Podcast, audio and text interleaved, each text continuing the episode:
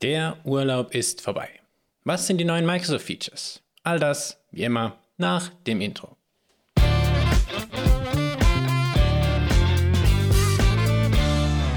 Nach zwei Wochen ohne meine Stimme musst du diese nun wieder hören. Sowas Blödes. Wir legen direkt mit schlechten Nachrichten los.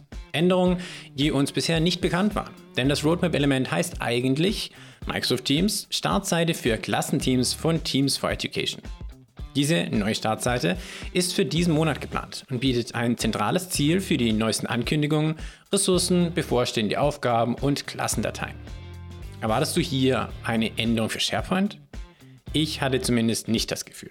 Aber da gibt es sogar einiges. Erstens erhält das Gruppenkalender-Webpart visuelle Updates. Einen Indikator, der uns darüber informiert, wenn es sich bei einem Besprechungselement um eine wiederkehrende Besprechung handelt. Und die Möglichkeit, an bevorstehenden Teams-Besprechungen online teilzunehmen. Zweitens sehen wir eine Dropdown-Option in der Symbolleiste für das Quicklinks Webpart, um die verschiedenen verfügbaren Layouts zu sehen. Drittens werden Autoren, die das kompakte Layout im Webpart hervorgehobener Inhalt verwenden, bald feststellen, dass ihr Layout beibehalten wird, wenn das Webpart in einem zweispaltigen Abschnitt platziert wird. Und zu guter Letzt bekommen wir sogar ein neues Design namens Periwinkel Site Design. Dieses passt sich an den dunklen oder kontrastreichen Modus in Microsoft Teams an. Ich sage nicht, dass diese Updates in SharePoint schlecht sind, aber die Tatsache, dass all diese Änderungen einem Roadmap-Eintrag einfach so untergejubelt werden, das ist zu 100% schlecht. Weiter geht es mit guten News. Und eins dieser guten News ist für Ende August, für die meisten von uns geplant. Im September dann aber auch für die Government Clouds. Microsoft Teams, Transkription und Aufzeichnung zusammen. Wenn der Besprechungsorganisator die Besprechungsoption automatisch aufzeichnen für eine Besprechung auf einsetzt, wird Transkription zusammen mit der Aufzeichnung eingeschaltet, wenn das Meeting beginnt. Jedoch nur, wenn Transkription von der Admin-Seite aus erlaubt ist. Wenn du die Transkription noch nie oder nur selten verwendet hast, einfach mal testen. Wirklich hilfreich, um später Informationen zu finden. Weitere gute News? Dann auf zu Viva. Microsoft Viva Briefing E-Mail Einstellungen. Mit dieser Funktion, die im Oktober verfügbar ist, können wir unsere täglichen Briefing-E-Mails personalisieren. Wie?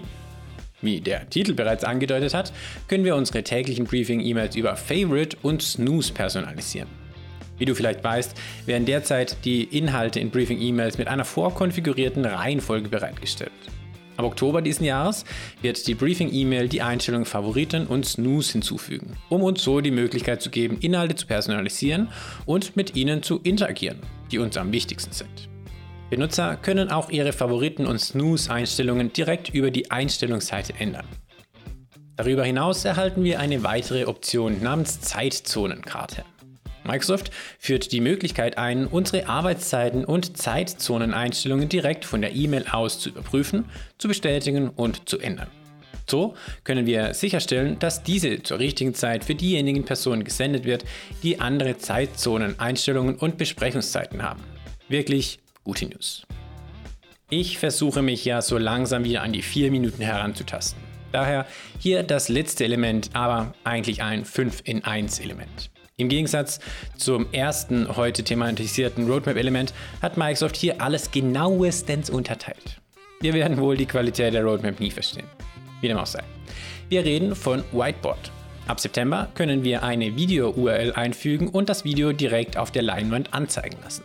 Ebenfalls im September werden die im Whiteboard eingefügten URLs zu anklickbaren Links. Im November erhalten wir die Möglichkeit, Kommentare auf ein Whiteboard hinzuzufügen, um Dinge mit Boardteilnehmenden zu diskutieren. Auch gibt es ein Kommentarfenster, um alle Möglichkeiten und Kommentare anzuzeigen.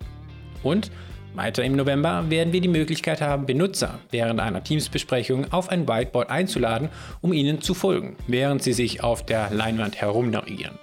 Meiner Meinung nach sehr schlau. Zuletzt gibt es im Dezember einen Timer, der uns hilft, zeitgesteuerte Aktivitäten durchzuführen, wie zum Beispiel ein zeitgesteuertes Brainstorming. Das war's für heute. Wie immer, vielen Dank fürs Reinhören, lasst gerne ein Like da und bis zum nächsten Mal. Don't be afraid.